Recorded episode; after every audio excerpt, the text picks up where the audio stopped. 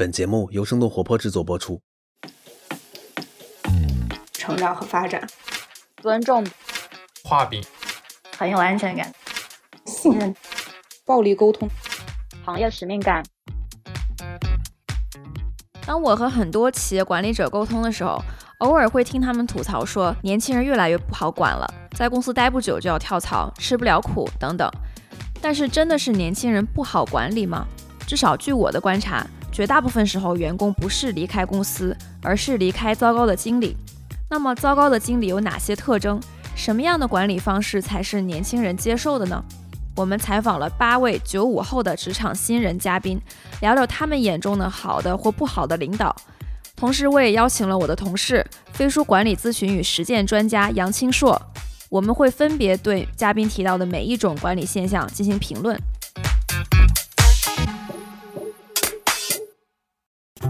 欢迎收听字节跳动飞书旗下的《组织进化论》，我是主持人 Zara。这是一档专注于职场话题和企业管理的播客节目。我们邀请有干货、有故事的嘉宾来分享对于未来工作和管理方式的洞察。希望思维的碰撞可以激发出新的思考，让我们的工作更高效、更愉悦。现在有请我们的第一位朋友。最开始在我工作前两年的时候，呃，我觉得我们两个还是处于一个比较良性循环的合作方式。我基本能 get 到，就他想要我做什么，以及因为他沟通是一个非常非常结果导向的一个模式，就他常用的句式就是说我的目的就是某某某，然后你怎么做我不管。这种沟通方式，我觉得在职场里面算是正常的吧，但是他语气可能有的时候就是不是太好。然后就让我有一点点逆反心理吧，这种。但反正呃，时间久了之后，我也就习惯了，我就不太会把这个当成一个个人攻击，就可能只是他的这个沟通方式。然后到了最近呢，其实是发生了一个嗯比较大的转折，就是说，因为我们最近上了一个比较困难的项目，需要更加多的人力，除了我们两个人，还有另外的两个小朋友。然后，其实就是在这个项目的过程中，我发现了呃一些比较大的问题。第一个比较大的问题就是说，我发现我小老板对那些职位稍微低一点的小朋友暴力沟通的倾向会非常非常的明显。就比如说，其中一个小朋友 A，他写了一块 PPT，然后交给我小老板，我小老板觉得哦这些这些地方不行，然后他要来跟你说说你需要怎么改。可能刚开始的时候，他的语气还是 OK 的。因为我坐得很近嘛，我就能听得见。然后，但过了一会儿，他就开始着急了，他就开始说非常那种消极攻击的语气，就比如说什么“你这么改，你不怕客户怎么样挑战你吗？”或者说“我们从来没有这样改的”，或者就是用一些非常消极的肢体语言，比如说就一直摇头，然后或者翻白眼儿这种。他好像在听我们说话，他装作在听我们说话的姿态，但是他其实并没有听进去。比如说啊。呃，这个小朋友他可能提出了一个意见，然后我小老板就会说，哦，你想说的无非就是怎么怎么样，然后他会自己先自圆其说一轮，然后最后又回到他自己的那个逻辑，就是他在以经验压人吧，而且以经验压人一个最好的例子就是有我我记得有一次他和一个呃小朋友就 battle 一个点 battle 了非常长的时间，这个小朋友其实是很勇敢的提出了他的想法，然后小老板说你这个想法不行，我根本就不认同你的这个想法。最后他也没有在那个 PPT 上把这个东西呈现出来嘛。最后我们几个人一起去跟大老板过这个东西的时候，大老板提出了一模一样的跟那个小朋友一样的观点，然后小老板就不说话了，然后他就默默的把那个点加了上去。他并不是在听你说的内容，他是在看你好不好欺负。说不好听点就是欺软怕硬吧。这个小姐姐，我觉得她总结她这个老板的说的挺好的。他他说的逻辑都比较清晰，但这个老板很可很显然就是他身在局中，呃，不太知道自己的问题嘛。这种老板其实我们日常接触过很多，太多了。对我之前公司也有这种，就是他以为他是呃讲道理的，然后呢，就是他经验很丰富，你听我就行了啊，你就别给我逼逼了。但是呢，当他说这个事儿的时候，他已经在情绪中了，他不是在逻辑中。对我发现很多老板对于下属怎么看自己是没有认知的啊，是这个是一个挺大的问题。对，是就可能直到比如说公司做一些匿名的调查、调研或者是这种问卷，然后看到结果才啊，原来大家是这么想的，就是日常好像大家没有什么感知。关键是我遇到过有的这个。呃，我们以前客户的那个领导，他还跟我们吐槽说，那个公司的 HR 给他反馈说，他团队的呃下边的小朋友给他一些比较消极的一些评价嘛。然后他还特别不不可思议，他说这怎么可可能？我平时特别关照他们，我特别关注他们的成长，然后他们工作我都手把手教他，我拿他当我自己的小孩儿，结果他们竟然这样对我，他们是忘恩负义，他还这么想。我不知道这个有没有什么。办法能解决，比如说是靠更多跟下属的 one on one 的沟通，然后让鼓励下属给自己提反馈，还是说有什么其他的方式能能鼓励大家更真实的表达自己的想法？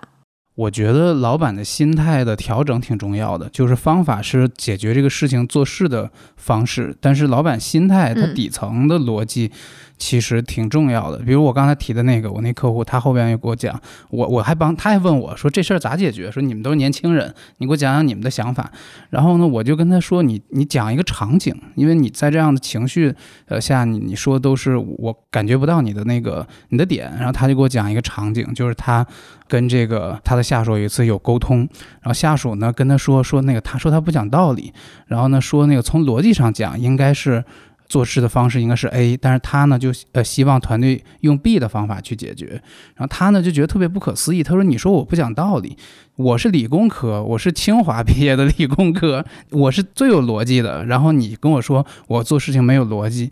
我其实当时给他的反馈就是，我说 X 总，当您用这样的方式说话的时候，你的感性已经战胜了你的。取代了你的逻辑，就是你已经没逻辑了。你说，因为你不是就事论事说了，你是在利用个人权威，对你是在宣泄一种情绪了。所以我觉得从底层呃来说，我们有时候挺委屈，觉得自己特别呃有逻辑啊，自己特别不受情绪的影响，其实反而会被情绪影响到。这是老板特别需要注意的。那其实对员工来说也是一样的，就是当这个老板他特别强势，然后呢去。那个用他的权威去去压迫你啊，让你去按照你不太想工作的方式去工作的时候，这员工其实也需要跟老板做沟通的，而不是内心戏。内心可能，呃，因为迫于老板的压力吧，跟老板不直言直会，然后私底下几个呃下属一起去那个呃吃个饭呀，然后去吐槽这个老板，其实对解决问题没有任何帮助，而且让这个情绪更蔓延，其实也不好。就是这个老板，在我看来是一个稍微有一点问题的老板。就是一方面，他呃，就是外人评价他是一个非常 push 的人，他会给自己团队非常大的压力。然后等他真正来了之后，我们也发现他确实是一个这样的人。但是他的问题在于，可能他的上级给了他很多的压力，很多的任务，但是这些东西他自己都扛下来了。他自己每天在那儿非常着急，非常焦虑，但是没有没有有效的让。团队跟他一起分担压力，而且你团队里面的人也不知道他天天在焦虑什么。他每天晚上自己在公司干到呃十二点，干到凌晨一两点，甚至有时候就住在公司不回家。但是其实我们都不知道他在他在干什么，就没有把这个压力给分散到团队身上。然后这样搞得会他自己非常累，而且团队的话其实也没法帮助他做任何的产出。第二个就是他没有合理的去分配工作量吧，导致每个人的发展是非常不均衡的。有的人是每天加班，工作量非常饱和，然后但是团队里面也有很多人其实没有什么事儿干，他们只是看着自己的老板干着急。然后还有一点就是他的情绪也非常不稳定。他没有把他的自己的预期明确的表达出来，然后我们大家都猜不透他。你跟他汇报的时候，你不小心说错了一句话，他就炸了。但是你也不知道他为什么炸，因为你根本就不知道他的要求和预期在哪儿。嗯，还有一个就是他会。比较零散的去分配任务，呃，让大家都不知道这个业务发展接下来的主线的动作是什么，呃，不知道为什么这样做，就搞得整个团队都很没有安全感。然后最后的结果就是，呃，原来这个团队里面的人也都陆陆续续的走了，就他也没有留下什么很多得力干将。我觉得根本问题就是他没有给团队组团队成员足够的安全感吧。呃，因为我们现在都是在。比较大的公司的组织里面，呃，所以可能会有很多集团层面的战略规划。我觉得作为一个老板的话，你呃是需要及时同步这个呃集团层面的战略规划的，以及从这个集团层面的规划当中分配到你这个业务下面你应该做什么，我们明确的业务方向是什么，而不是十分零散的去派这个任务，今天做一个这个，明天做一个那个，让大家做的活都摸不着头脑，也不知道。做的意义是什么？再一个就是，就是你要让团队里面的人都知道，呃，我们为什么要做这个事情，为什么要这样做，不是那样做。就这是老板应该要向成员去传达的。还有一个就是要明确自己的预期和要求，不要做一个让人捉摸不透的老板。还有第二点就是合理的去分配工作量，避免一些重点的项目都集中在一个人身上，呃，让团队的每个人都能够获得比较均衡的成长和发展，呃，而且还有一个就是向团队的成员分担自己的压力吧，不是让他一个人扛下所有，因为如果是他一直一个人在战斗的话，我们跟我们会感觉跟他就不是一个团队的，跟他没有一个集体感，也不知道他天天在焦虑什么。然后第三个就是，如果是他能够抽时间和团队里面的成员定期的弯弯的话，呃，会好很多。就是一个是定期的弯弯可以给到我们每个人明确的正反馈和负反馈，因为我们作为职场新人刚进入职场的话，可能并不知道自己真正擅长什么和不擅长什么，所以我们需要这些正负反馈来帮助我们自己找到呃长处和短处是什么。然后再一个就是在弯弯当中，他也可以呃深入的了解到每个人的实。实际的情况更合理的去分配这个工作，而且也能够针对这个人的特点来给他给他一些成长的建议。可能平时在开大会的时候，嗯，他都会跟所有的人说我们要呃学习什么，学习这个，学习那个。但是可能针对到每个人的个体情况上面，他需要补足的短板是不一样的。信息量挺大呀，信息量挺大，而而且他突然给了我一个这个启发，听了两段同学的这个发言，我感觉未来公司的这个老板层级的 JD 啊，应该让他的下属的这些员工写，及招聘时的岗位描述。因为他们给老老板提的要求，刚才就几点四点嘛，我觉得还都挺到点儿上的，就是比我们去招一个这个 团队负责人那个 JD，我感觉要精准的多。这些点应该直接写到 JD 里是吧？对他应该是他下属给到他反馈，然后说我们希望想要一个什么老板，把这个反体现在 JD 里。因为我这个我我也想到，就是我们现在的 JD 其实很多都是一些业务能力上的要求，但是很少有管理能力上的要求的描述。对，而且他这个他其实提出来的几个，我大概其的印象啊，就是第一个说这个有的团队的这个老板他工作特别忙，然后他自己特焦虑，但是团队不知道他在忙啥，然后团队呢发展又不均衡，可能就我们叫旱的旱死，涝的涝死，就是这个大概是这个意思啊。这我觉得这个原因其实有两有两种。呃，情况。第一个种呢，就是这个老板他自己也不知道他在忙啥。我见过，我们有很多呃那个老一辈的这个 leader，他们呢就是喜欢做老好人，就是他们其实层级挺高的，但是他们因为自己没有一个目标感，他也不知道自己的工作的重点优先级是什么，那他只能是领导就他的上级安排了什么工作，或者他觉得公司有最近有个什么什么事儿，那他就把这个事儿先给。这个抢工先抢过来，然后自己去做。其实这个对于他团队或者他这业务是不是优先级更高的，他根本不知道。所以这种情况下呢，就他很焦虑，因为他领了一堆上面的活儿，他怕他的老板不满意，所以他他以为他干了活儿越多就没有功劳有苦劳嘛。但其实你创造的价值是什么呢？这个这个不确定。所以在这种他自己对这个事儿的没有目标感、方向和产出不确定的情况下，他就很焦虑。因为他整不明白做这事儿的意义，他只是领了一个任务，所以他也没有办法。知道上级的预期，他也没有办法把这个目标和任务再分解给他的下属、他的团队，所以就导致大家觉得他就特忙，每天特焦虑，天天加班做老好人。但是，呃，实际的产出啊，大家没有什么这个方向。我觉得你说这个问题在中层特别普遍，对，因为中层是被夹在中 间的，上有老板，下有那个团队，然后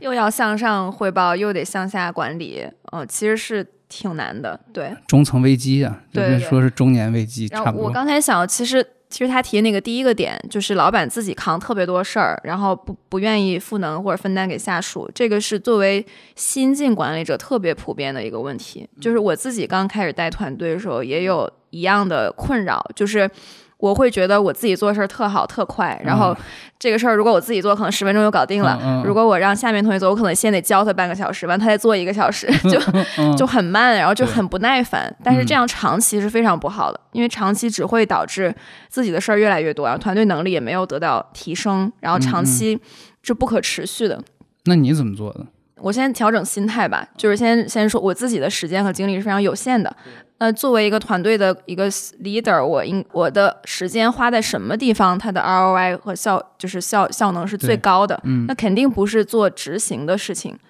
肯定是去赋能其他人的事情，或者是更可规模化的事情，比如说产出一些工作的方式或者模板，或者是给大家一些赋能和培训这种，嗯嗯或者分享一些自己的工作的思考。嗯而不是就是直接上手去做一些就干活了。对，所以我现在就是说，我会去审计我自己的时间。假设说有一些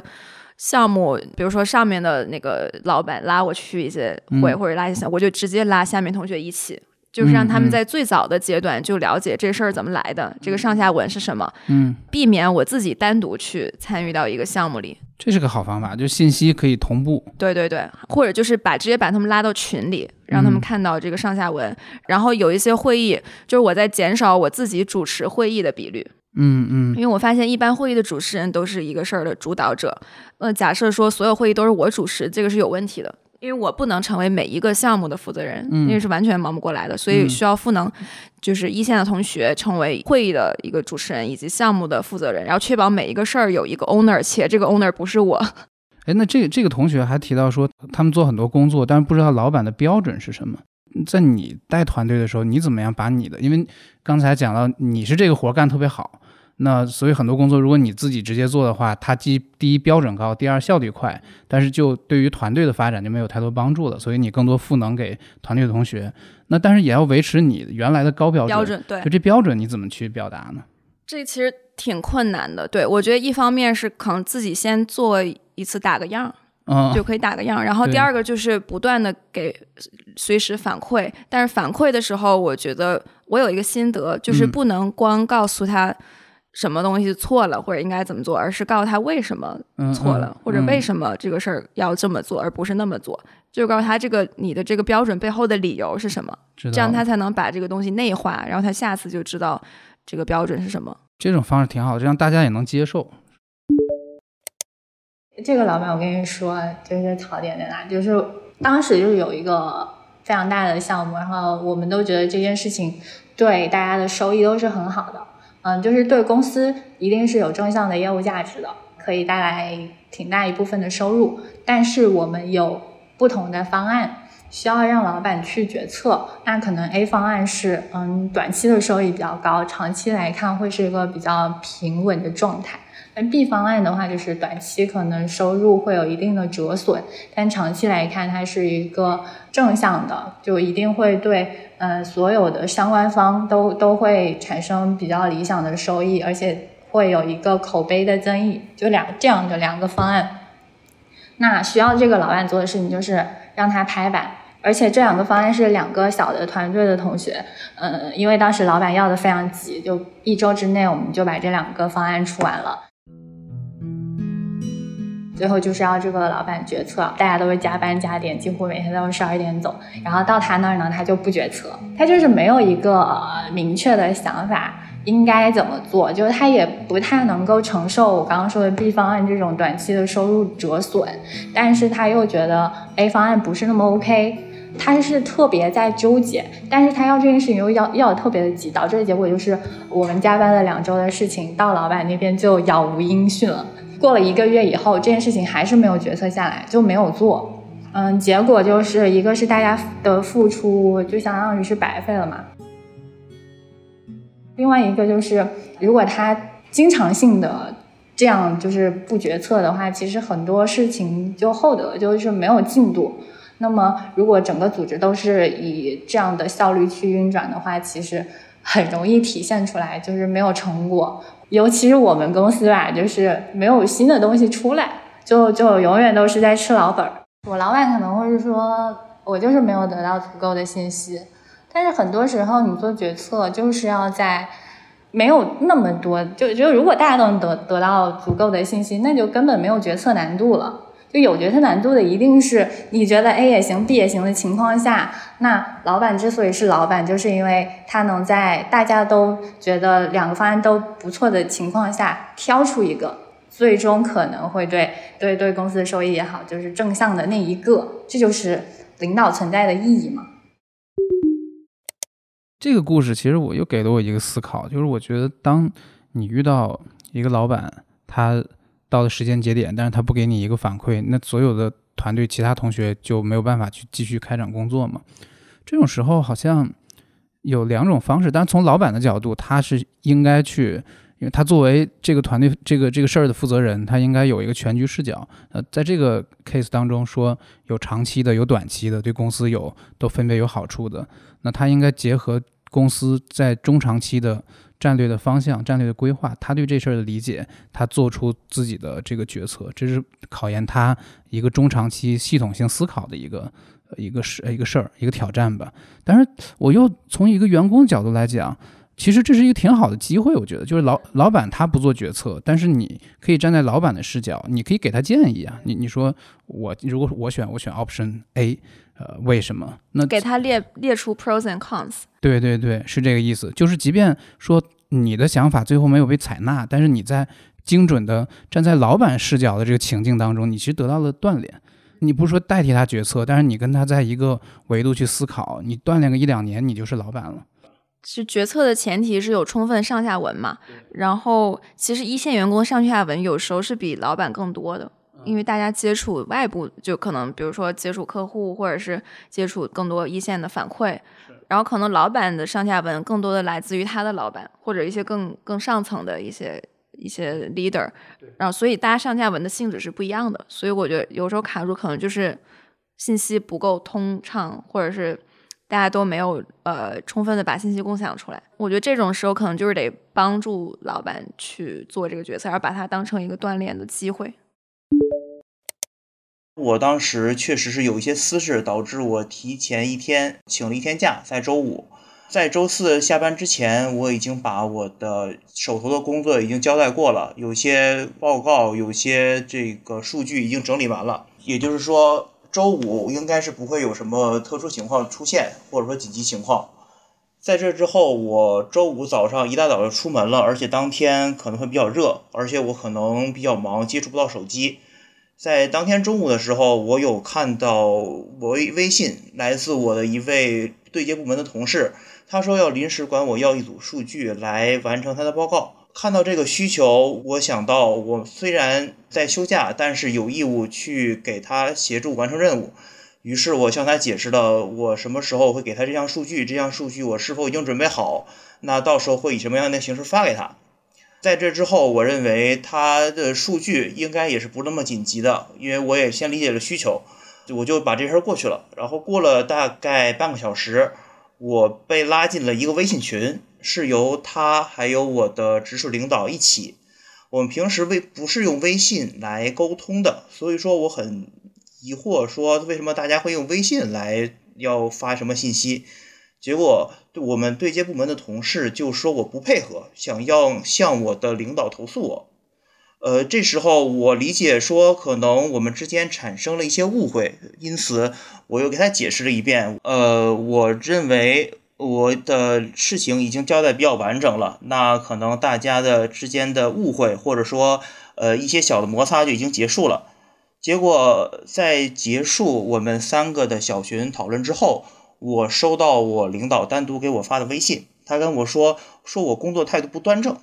说我在休假期间也应该及时回复别人的信息。当时我就比较疑惑，说我回复信息是及时的，而且我认为自认为我的逻辑清楚，因此我不太同意他的看法。但是他一直以我这个态度不端正这为出发点。对我进行说教，而且有的语气比比较言辞激烈，呃，就是有提到说什么工作是不是不想干了？那在周一的时候，其实我还是会对我的领导存有不满的。其次的话，可能我会陷入一个和我领导之间的冷战期。这段时间大概持续了一周，后后续我觉得，呃，整个工作状态不健康，可能对于后续其他的一些工作推进并不顺利，或者说并不能很好的帮助到我后续的工作完成。因此，我单独和我领导约了一个半个小时的会面。那我们双方把这个事情澄清之后，这件事情才算真正的过去。这个我觉得是工作和个人空间的一个边界的问题，就可能不同人对这个边界看法是不一样的。有的有的人就觉得你啥时候都得及时回复，不管是休假还是，但是有的人可能就比较注重自己的个人的休息时间。通常我在休假之前，我会找一个备胎给自己，就是如果把你的飞书签名改成有什么事找谁谁，对对对，是这意思。如果我的那个。当然，我还是会一手去处理。但是，如因为如果休假通常不会带电脑嘛，就是如果外出的话，呃，来不及处理一些工作，那可能备胎这时候就可以上了。嗯，对，我觉得大概率大家是能预测到什么事儿可能会找到你的。对，那你可以提前把这些东西处理好，比如什么事儿找谁，写一个说明书放在签名里或者怎么样的，呃，然后提前跟其他人打好招呼。对。但是有个问题就是，并不是所有的工具都能支持这个，呃，写个说明书放签名里，对一些比较先进的工具。这个广告有点 硬。我之前遇到过比较有趣的一个是，呃，当时我在就是入职那家公司的时候，因为刚好是年年底大会嘛，然后那个领导上台发言，他一个人讲了快一个半小时。说我们公司发展多么多么的辛苦，现在的收获多么多么的困难。然后呢，我希望带着大家庭一起去怎么怎么怎么样，听的人热血澎湃，然后怎么怎么样的那种感觉。下来以后，我们的那个就单独的这个小公司里边，他又讲了一次。然后因为我当时是刚入职，我就会觉得哇，这个领导好有意思。他他讲这个东西讲的自己心情澎湃，然后怎么怎么样，希望给大家一起分蛋糕，等等等等的这样的一些东西，我就觉得还挺感动的。后来实践真正加入这家公司去了解的时候，就会发现，就跟员工一打听，就会发现，哎，好像他说的东西好像都没有兑现过，或者说做计划的时候，我们说我们要我们要往哪个目标上面去蹦，我们今年的年那那那个营业额要往哪个哪个哪个方向去冲，然后呢这样的话冲上去，我们大家都有收获，但是真正到结算，等到分蛋糕那个时候，他就没有声息了，就这个。嗯，是一个就我之前亲身经历过的一个一个案例吧，就是我我这个非常想借着咱们这个组织进化论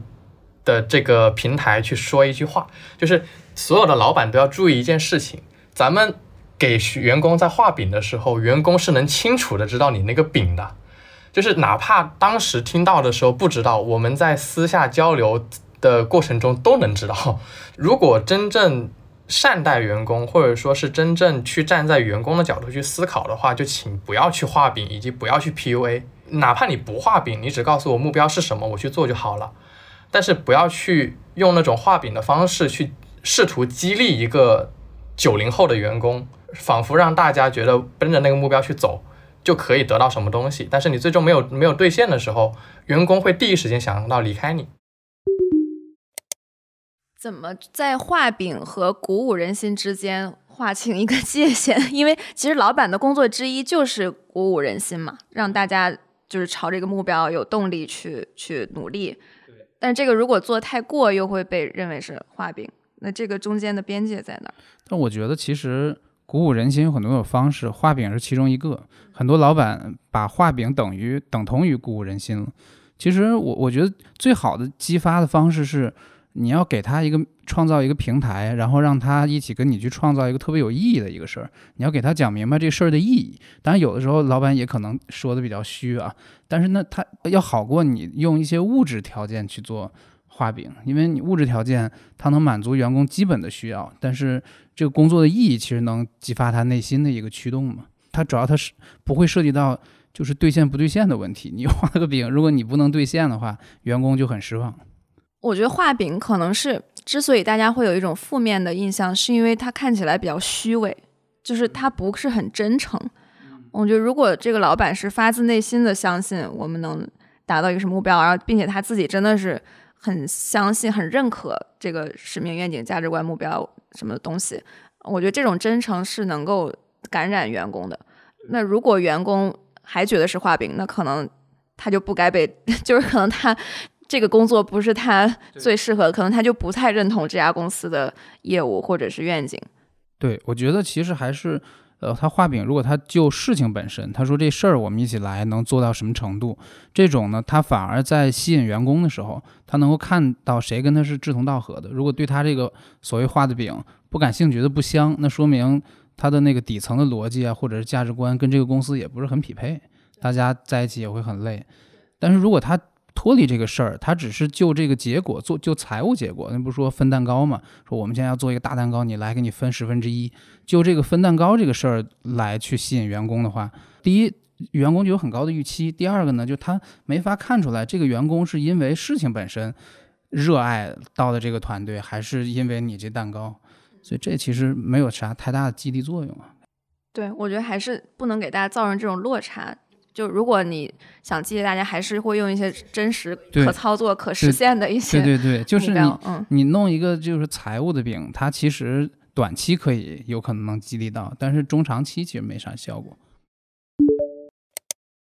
就是其实我我记得我刚入职的时候，可能呃前两周，其实我觉得我觉得都大概处于一种学习中迷茫的那种状态，因为我不太知道我因为学习的学习的文档太多了。我当时也不太知道需要学习到什么程度，然后学了这些东西有什么用，或者是说我之后是不是立马用上？因为内容确实太多了。就像之前可能学学习的时候，你会觉得期末考试我很明确的知道我这一个复习的大纲可能就十页，但是我们学习的那些文档，我感觉可能真的堆起来可能有几百上千页吧。所以你在这个过程中会很迷茫，不知道我用这些时间。学这些东西能干什么？那当时我那个阶段也比较被动，因为我当时就觉得啊，那我是不是就做学文档这个工作就好了？然后我的 leader 也没有跟我说，就是给我发了一个文档说啊，那你来学习一下这些东西。我就是呃，在入职以后的过程中，我也看到其实其他的组或其他的部门业务线可能都会有给新人的一些新人培训文档。那这样的话，其实在初期的那个阶段，其实可以帮助你比较明确我每一天和每一周能够做一些什么样子的。呃，学习的工作，或者是说业务方面，我能怎么样做来提升自己的水平，来来迅速的成长吧，然后来达到组内的这样一个要求。那可能我们组就是我自己在呃入职这个过程中就没有一个呃非常呃针对新人的这样一个介绍文档，那可能这个过程中我就自己需要摸索和嗯这样子一个过程。如果说 leader 能让新人成长过程中他交给我一个。他交给我一个可能需要联系到团队里每个人的这样一个工作，或者是我在这个工作中能做到一个辅助的作用，那这样可能可以帮助我在工作和业务的场景里面能跟大家迅速的建立联系，然后有沟通和学习的这样一个互动的过程吧。我我最近听说有一家游戏公司用飞书，然后他们的新人入职文档是那种游戏通关制的。哎，好玩！哎，对，就是它有一关一关的那种闯关，它是一个一个的这种 task，或者你要掌握一个什么技能，嗯嗯，就跟游戏做一个很好的比喻。这这这挺好，就但其实现在我观察很多公司的那个新人入职安排，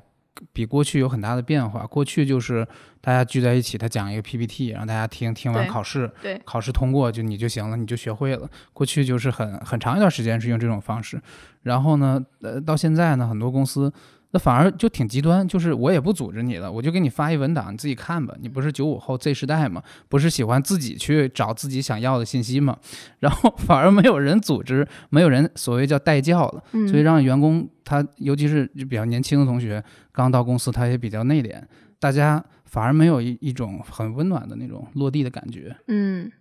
就缺一些人情味儿的东西。对对，所以我觉得这同学提的建议挺好的，就是你要安排一个叫入职导师啊，mentor 啊，不一定是 leader 自己，也许是团队其他的人。你比如说我们我们有个同学，他叫河北某，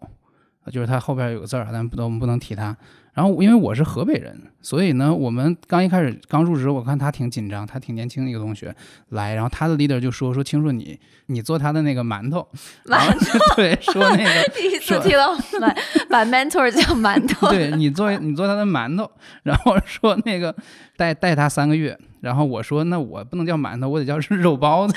就就我这身材，然后当时我就跟开玩笑，我说哎你的名叫河北啥？但是我是河北人，你看咱们两个名字至少前两个是一样的，就让让他直接就放松下来了。所以就这种方式，我觉得至少说我我给他起到的作用，就是在第一天让他不是那么拘谨，不是那么紧张。我觉得得有一个能他能很舒服的约饭的人，就是得有一个他的朋友。对。而且给他讲，就不是我们那些文档上那些公司的机制啊，什么社保公积金什么的，呃，其实是从工作场景给他讲，我们每天都在干嘛，对，然后我们可能遇到哪些场景，跟哪个团队的谁合作，合作在哪些方面，呃，让他就有一个全局的一个场景化的概念。我觉得还有一个挺好的入职的方法，呃，培训方法就是让他们旁听一些会议，对，就是会议旁听，可能有时候比看文档学到的东西还更多一些。对对对，就我我其实我因为我还是好几个同学的馒头，我给他们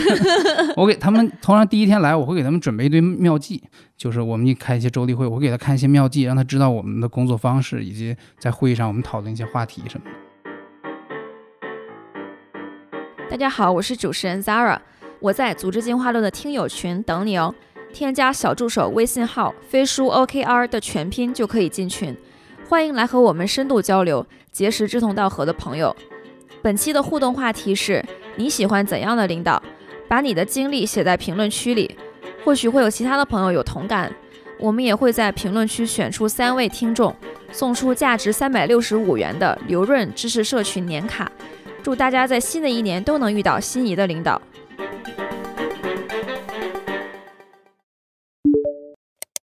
大老板，我私底下叫他爹咪，就是爹咪是一个组合词，是 daddy 和加妈咪的一个组合词。他就有跟我说，在很多时候你要学会跟人怎么相处，而不是就是去展现你有多么的聪明。他说，如果你将来你要去做老板，你要领导很多人，你就要学会嗯怎么去跟人相处打交道，然后共情这一点是非常重要的。然后他跟我说了，嗯，我不喜欢的项目组同事，他背后有什么什么样的事情？说实话，没有怎么共情到，但是觉得很多时候直接讨厌你的同事或者讨厌一个人，其实是一个非常草率的行为。我为什么对我老板就是滤镜很厚？我觉得他是一个真正关心别人，而且能够共情别人的一个老板嘛。就比如说，老板他会给加班的。同事或者叫不到车的同事，直接打车，就是帮我们，就直接把车叫好，然后把车牌号，嗯，还有一些信息，就微信就直接发给发给那个人，这一点会觉得很暖。而且他每次来公司，要是喝咖啡的话，也是会帮办公室里的人都叫一杯。为什么会成为我的 mentor？很多时候，我觉得人在有了很多财富以后，他的一个心态和欲望。就可能会有一些改变，在我的看到的一些事情里，他们的欲望变得更加膨胀了。但是像我们老板，他有跟我说过，要有行业使命感，有理想，然后他想带给身边的人快乐和成功，这些东西就是很美好，而且很理想化。但是他自己一直有在做，而且，嗯，让所有人都相信这一点，我觉得就是是非常感动我的一点。就是他身边的人都相信他这么想，也这么做了，这方面已经做到了知行合一，而不是嘴上说说。觉得老板很好，是因为他对团队大家都特别照顾，然后包括对陌生的人会比较照顾。就总体来说，非常的绅士，平等的去尊重别人，这一点我觉得放在一个老板身上还蛮难能可贵的。另外一点，他是即使就有了很多财富，更加去坚持。自己的一个理想和使命感，为身边的人去带来一些快乐和幸福，所以大家都觉得老板是小天使一般的存在吧。就除了在工作上以外，他也会不管是在群聊也好，还是在日常我们线下的沟通当中，会体现出来对员工的生活上以及性格上的关心，会关心大家的生活状态。嗯，具体到我的话，比如说，呃，我最近父母的身体状状况怎么样？然后我的感情状态怎么样？就是他会经常，不管是在线上还是线下沟通中，就会表现出来他对我个人生活，就除了职场之外的一些状态上的关心。这个会让我觉得，我就是就领导不是冷冰冰的那种，他实际上会关心你的工作，因为因为大家的生活和工作都不可能完全分得开嘛。那如果说你生活上遇到一些呃不是太好的事情，会影响你整个人的状态，那自然工作上效率上以及心情上肯定也都会受到一定的影响。就这个让我我觉得跟刚才画饼那个有一个很大的反差，就同样是那个 就是讲。讲使命和理想的老板，但是有的人就觉得是画饼，但这个同学就觉得很有感染力，而且他是觉得，呃，但我觉得最重要还是老板是言行合一的，就是他不仅说我还能做。就我我其实想分分享一个，就是我前两天看一文章，然后我觉得写的特别好，他有一个观点，就是说很多老板说我很有爱，我对员工其实我是爱他们的，然后我是关心他们的，但其实知行不合一嘛，就言行不合一嘛。那其实我觉得评判你这个人是不是有温度，是不是有爱的一个标准，不是在你嘴上说啥，而是在于你是否能够容你的包容度，你对团队同学的这个待改进的方面的包容度有多少？我觉得这个是评判挺重要的一个标准。就很多老板就是。他情绪好的时候，他就对你特别好。然后你但凡做点啥没符合他的预期，他火马上就上来了，瞬间就炸了。然后你不能反驳，就这种情况其实还挺常见的。这种就是它不是一个真正有就是同理心的这么一个表现。其他一点就是在我遇到困难或者我需要资源支持的时候，老板能够非常快速的响应我，就是让我。有一种很有安全感的感觉。举个例子来说，就是这个比较好举例子啊，就比如说，嗯，我有一些比较高优先级的项目需要研发资源的协调，就这种情况，假如说如果我去说我的话语权可能不够，就是没有办法得到足够的支持，那么这时候在我跟我的老板达成共识，说我这个事情它的。目标是什么样？为什么优先级高？给他传递清楚这个信息以后，他能够很快速的 get 到，并且能够第一时间去帮我争取到这些，不管是研发资源也好，还是运营资源也好，从而能够帮助我完成这件事情，来达成我们整个团队的项目目标。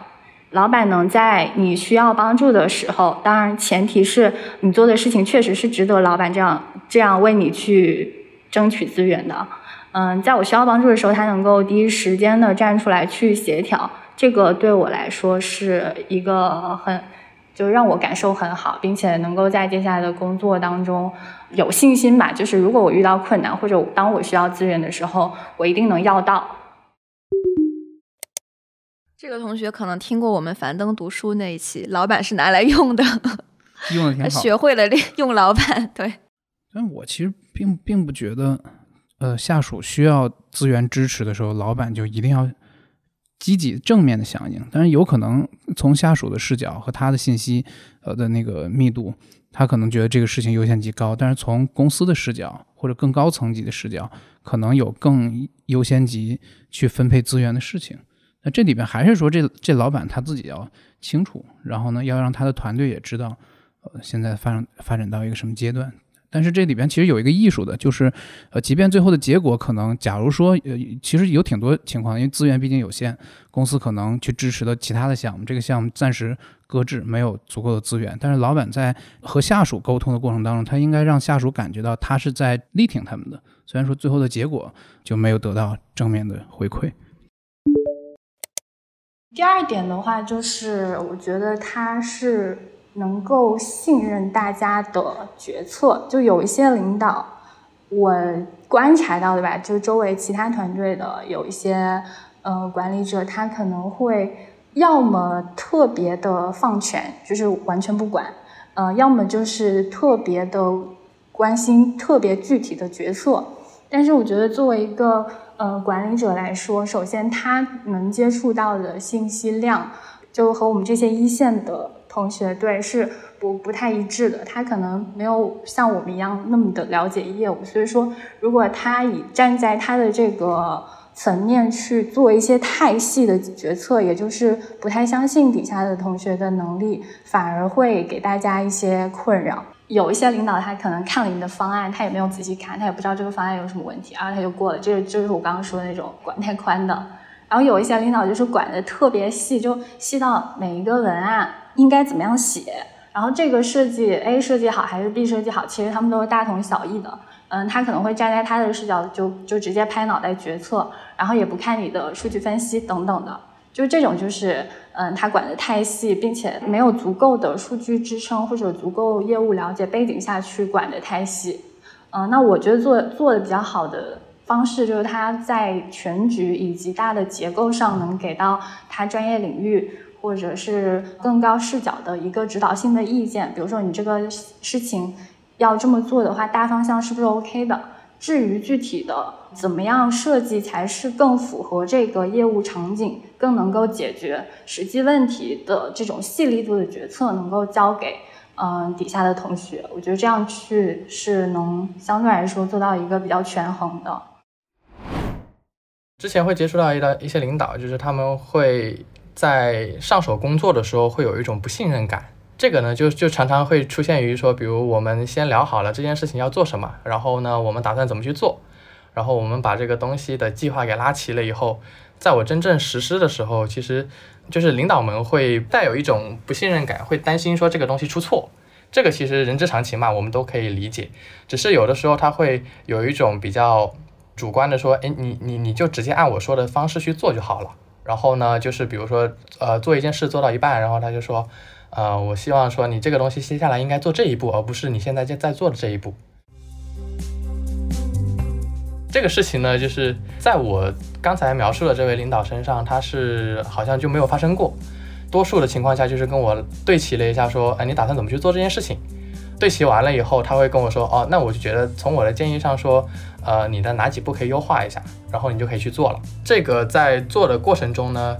基本上多数的时间都是任由我去发挥，并且他会有一种信任感，会觉得当我跟他求助于，比如说某些事情，我现在可能搞不定，或者说我没有在我没有办法在时间那个约定的时间内搞定的话，啊，他会立马来帮我，并且他可以去，就是我觉得有一个很宝贵的一个点是，他呢可以控制住自己去干预别人的这个冲动，去信任一个员工，就是这种。呃，我感觉有点像是放羊式的管理，就是相信羊羊可以自己去吃草，可以自己把自己养好。我会比较掰这种管理的方式。有自己去呃去策划一件事情这种动力的员工的话，我建议是老板们可以去尝试一下，先给那么一两个项目给到我们，我们自己去试一试。咱们先以结果来看，一两个项目之后。看我是，比如说顺利达成了，甚至说超预期的达成了，还是说我真的没有能力做好，呃，导致比如说呃结果没有按时交付，或者说是遭到遭到客户的投诉，就是看他的结果到底是正向还是反向的，我们再决定说这个员工后续，呃，我们是用什么方式去带。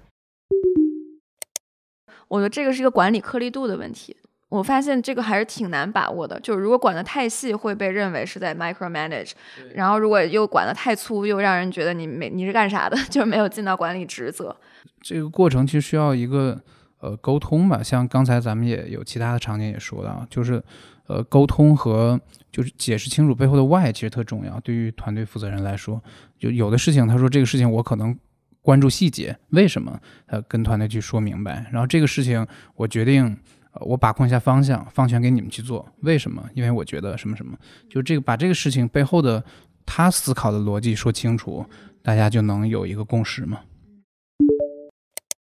如果可以做到，是一个比较惊喜的一点，就是我们希望作为老板的话，他一定有自己非常丰富的经验，一定平时会思考很多东西。我们希望他多多向我们分享他自己思考的东西，也也能够引导我们团队的成员去呃学会深度思考这一点。因为我们现在就是做一个新人，我感觉是，就我们都知道思考和反思是很重要的，但是有时候我们其实不太明确能往哪些方向去思考，所以我们更多。多想知道老板他们是怎么想的。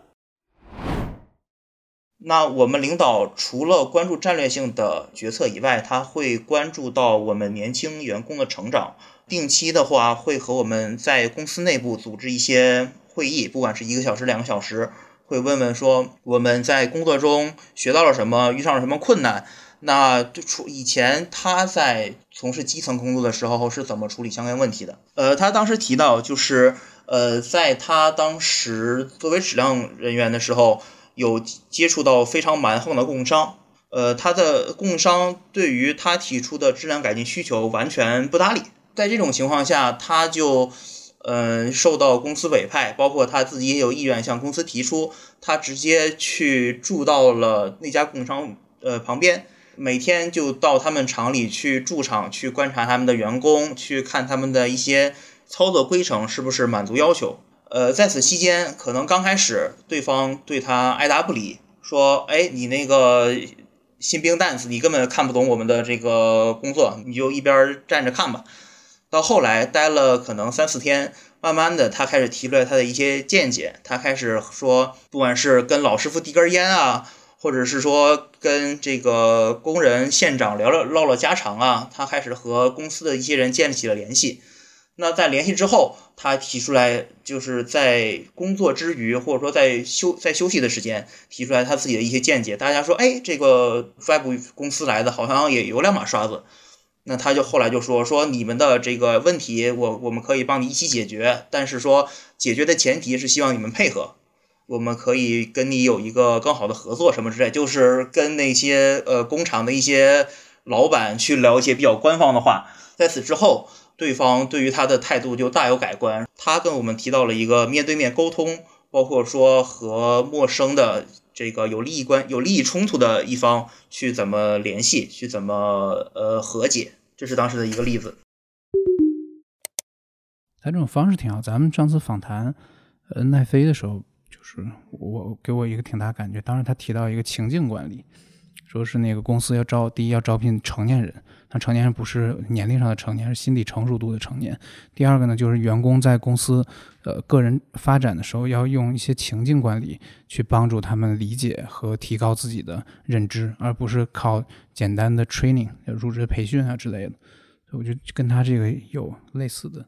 我觉得上级给下属分享思考是特别重要的。比如说，就在这儿再安利大家听一下得到 CEO 托布花的。为什么周报应该是上级写给下属那一期节目？我们听完之后，全都变成了上级给下属写周报。而且我们的周报里最重要的一块叫心得与体会和事业与情报，其实就是给下下属分享思考的一个特别好的方式。嗯，因为作为一个老板，这个是工作的一部分，我觉得就是要让大家有更多的上下文，然后知道你在想什么。然后还有一种另外一个方式，就是我们的很多 leader 会在内部写 blog，就是用。飞书文档写 blog，嗯，然后挂在自己的签名里，然后可能是一些业务的思考啊，或者是工作心得啊什么的，然后大家随时点进去就可以看。这个是一个挺软性的方式，然后能分享一些自己的想法。因为我觉得老板的很多想法不应该是藏起来的，就是学到的东西应该多跟下属去分享。对，有一种老板他是靠信息不对称体现自己的领导力或者专业度的，但是未来的趋势肯定这个是不对的做法。刚进入职一个新公司，或者说刚刚换一个新的行业的时候，我可能因为对这个周围的环境，然后或者说对我这个工作内容不是很熟悉，然后经常会在会议上就是很沉默，就不太发言。嗯，我有过一次就是就实习还是实习生的时候，就是在一个这个部门的会议上面，然后被我们部门的大 leader 就是直接把我点名让我出去了，就是就是因为我那时候一直在会议上忙着做自己手头的工作嘛。因为我觉得那个会议的内容可能可能和我手头的工作不是很不是很有关系，而且又有其他的 leader 在场，然后我觉得可能他们的意见会比我的意见更更重要，然后我就觉得没有必要去呃去发言，然后就忙着做我手头的工作，然后结果就是嗯那个会议开到一半的时候，那突然那个我们部门大力的就说那个谁谁谁，要不然你就出去工作吧，很伤心的就就出去了，然后然后现在现在不是换工作了嘛，然后因为也是。换了一个行业，然后入职一个新公司，然后对就我们这个新的业务也不是特别熟悉，然后在我们的会议上，我也不是特别嗯敢发言吧，就是更多的是是在听其他同事他们对这些事情的一些讨论。就那个月的那个入职后那一个月的那个 review 上面，我的 leader 就跟我去沟通了这个事情嘛。他是先问了我为什么，你就问我我这个原因不发言的原因是什么？是我觉得这个事情跟我没有什么关系呢，还是我觉得自己的观点不重要？就是他去问了这些原因，然后我跟他解释了为什么我我没有太发言，然后他就跟我建议说，在会议上面就还是希望大家都能去。积极的参加讨论，然后每个人的意见其实都是会，就是有价值的嘛，因为大家思考的角度可能都不一样，所以，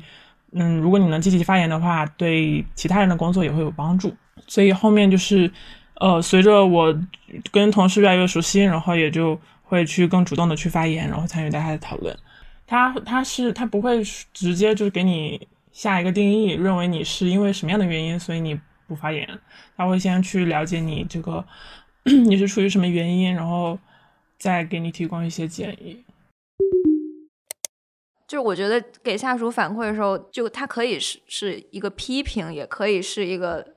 相对正向的一个反馈。比如说下属不发言，批评的做法就是怎么不发言呢？要多发言。但是如果把它变成个相对正向的东西，就是说你的观点是很重要的，它值得被听到。呃，这样的话，其实反向的是让这个下属觉得哦。呃，这是一个夸我的东西，带团队的套路。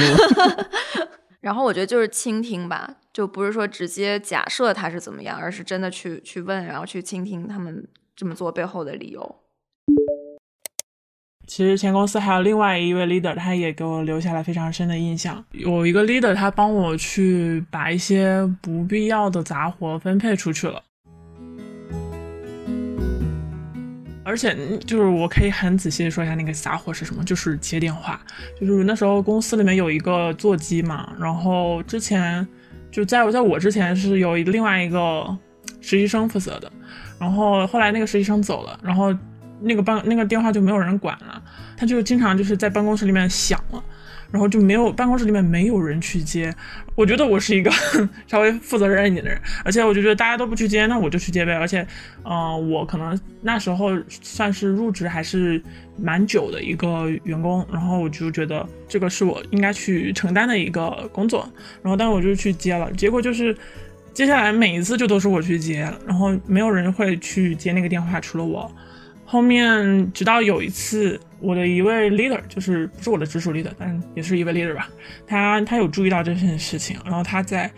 嗯某一个会后，他就是跟我说，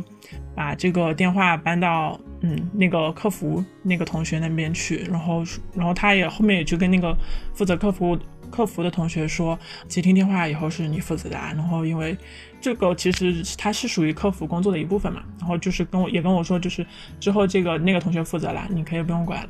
就是他很细微的注意到了这个，我觉得那段时间是所有人他其实都知道那个电话是由一个不应该负责的人他在负责的，但是没有人去做一些什么。但是这个 leader 他注意到了，然后他帮我把这个工作分配出去了，然后我就心里面会非常感激这个 leader。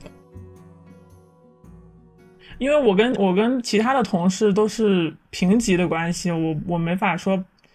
把我这个工作就推给别人，我觉得嗯就很难推出去嘛。但是 leader 他是有这样的权权利的人，然后他会为我做这件事情，我就非常感动。就 leader 他是可以帮他的下属去更好的管理精力，或者说把精力分配在性价比或者说价值更高的上面，更加更高的事情上面。就是我觉得作为一个上级，应该对下属的时间和精力有保护意识，嗯，就是帮助他们去节约时间和精力，而不是帮他们浪费时。就我见到很多老板就会约一些很低效的会，而且特别大的会，然后就是就一整就全员或者很多人，然后其实这个会上只是满足他自己的一些控制欲，嗯，但其实并没有什么高效的产出。那其实这个其实很浪费下属的时间。我觉得应该是多去思考怎么帮下属节约他们的时间和精力。对，我觉得这个又又倒回去了，好像又有点要带货了。这个其实跟这个老板的目标感强不强有特别大的关系。他如果是一个目标导向的人，他知道